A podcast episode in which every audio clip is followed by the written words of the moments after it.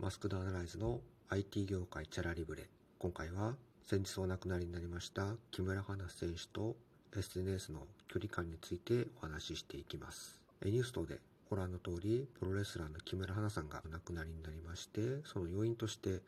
出演していたテレビ番組、テラスハウスでの SNS により誹謗中傷が相次いでいたということが指摘されています。テラスハウスが問題なのか、どこまで影響があったのかというのはわからないんですけども、一旦テラスハウスの概要をお話ししておきましょう。テラスハウスはシェアハウスに男女が共同生活しながら恋愛上場を目指すという番組ですけども、昔やっていた番組だと、相乗りというテレビ番組ありますね。あれに近いようなイメージです。当然共同生活なんでトラブルもありまして、今回の発端として、木村花選手が洗濯機にプロレスの試合で使うユニフォームを売りっぱなしにしてしまいまして、それに気づかず他の人が洗濯。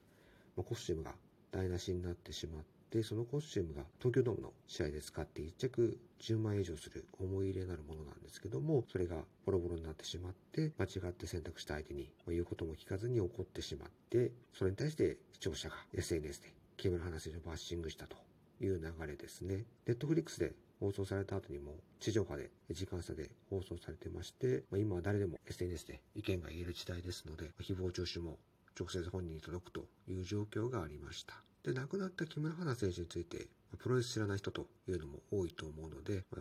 ご案内しておきますと、お母さんが、女子プロレスラー木村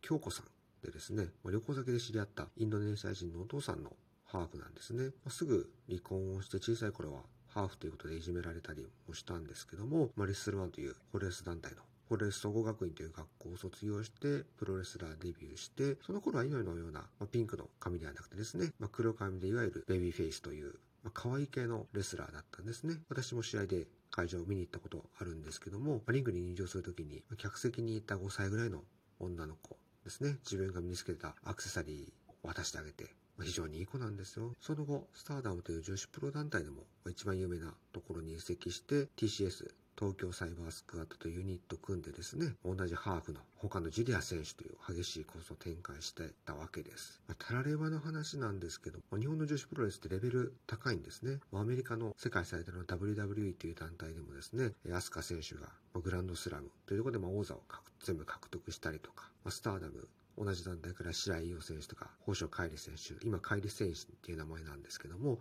まあ、そこで歌舞伎オリアーズっていうタッグ組んで活躍したりとかですね、タラレバの話なんですけども、木村花選手、まだ22歳だったので、まあ、数年後次の舞台に活躍していたかもしれないというところもありまして、残念で仕方がないところです。ではどうして女子プロレスラーで活躍してたのに、わざわざテラスハウス、まあ、恋愛リアリティ番組に出演する必要があったのかという疑問もあるわけです。さっきアメリカの WW という団体で日本の女子プロレスラーが活躍しましたと言ってもですね、言ってしまえば日本の、まプロレスファンにしか届かないわけです。他のスポーツ選手とはやっぱ扱いも違うわけですね。男子選手はスイーツの真壁さんとか、ガサガサ声の本間さんとか、まあ、知名度ありますけども、有名なあとは女子プロレスラーっていうと北斗晶さんもいますけども、どうしてもこう鬼嫁イメージがあったりして、元プロレスラーって知らない人も多いかもしれない。そう考えると、まあ、活動の幅を広げてですね、女子プロレスラーを認知してもらうという必要性があって、そこでテラスハウスに出演したんではないかと考えられるわけです。女子プロレスラーいえど女の子なわけですから、恋愛したいのは当然ですよね。そこでテラスハウスに出演して、投資男女子プロレスラーという形で、プロレスファン以外の認知を狙ったんじゃないのか、それが裏面出て、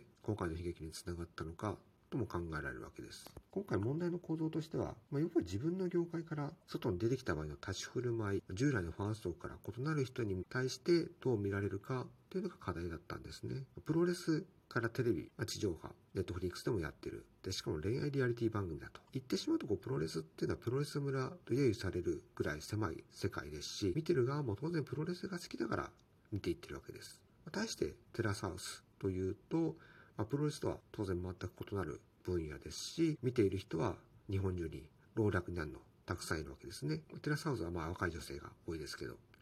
で、ネットフリックスはあくまで有料で能動的に見るものですけども、まあ、地上波のテレビは誰でも無料で見られるわけですし、なんとなくテレビつけたらやっているという形で自動的に見られるわけで、まあ、幅広くたくさんの人に届くという反面、簡単に誰でも不特定多数にさらされるという点がありますね。いわば視聴者には分かってない人もいるわけです。やらせや演出があったとしても、その恋愛模様に対してですね、生の感情をむき出しにして、憤って行動に移す人もいるわけです。テラスハウスが本当に男女が自然に暮らして恋愛に至る過程を追っているのか、台本がやらせが一切ないのか、あったとしてそれがどこまであるのかっていうのは当然わからないです。今回、コスチュームの選択がですね、要因にはなってますけども、それがやらせなのか、本当の事故なのか、わからない。とはいえテレビ番組として普通に仲良く何の問題もなく生活してますよというのを放送するわけにもいかない。視聴者もそれを求めていない。制作者として何らかの意図が入っているのではないか。それに対して本気で怒った人たちをどうするか。これが問題なんですよね。昔だったらまカミソリに入った手紙がテレビ局とかタレントの事務所に送られてきたとかというのが話題になりました。手間もかかるし、本人には届きにくい。対して現代では、ま SNS によってむき出しの感情を簡単に本人にぶつけることができるわけです。ま芸能人やスポーツ選手に対する誹謗中傷、SNS のクソリップっていうのは皆さんご存知の通りですね。テラスハウスに出演したっていうのは、まあ、ご本人の意向なのか、あるいは所属団体のスターダムのロッシー小川社長の、スターダムっていうのはロッシー小川社長のタップダウンの組織なんですけども、それがテラスハウスに出演したということはですね、プロレスを興味ない人にも知ってもらいたい。あるいはビジネス上のメリットを考えたかもしれない。でもテレビ番組っていうのはこうプロレスの文脈というかね、空気が通用しない世界なんですよ。プロレスだったらこういわゆるベビーフェイス、善玉とヒールという悪玉の文脈があるんですね。当然ヒール、悪役、嫌われ役は、まあ、ブーイングとか嫌われるんですけども、試合を盛り上げるために必要ですし、ファンもそれが分かっていてやっぱり反発する面もあるんですね。で、なおかつお金を払って見に行くわけです。で、自分で情報収集もする。いわゆるこう、プロレスファンって分かってる人たちなわけですね。対してテラスハウスっていうのは視聴者がですね、まあ、何も考えずに出演者に対して怒ってですね、で手軽にイチャモンつけられる SNS もあって後先考えずに行動を起こしてしまう人もいると。プロレスは異なる分野に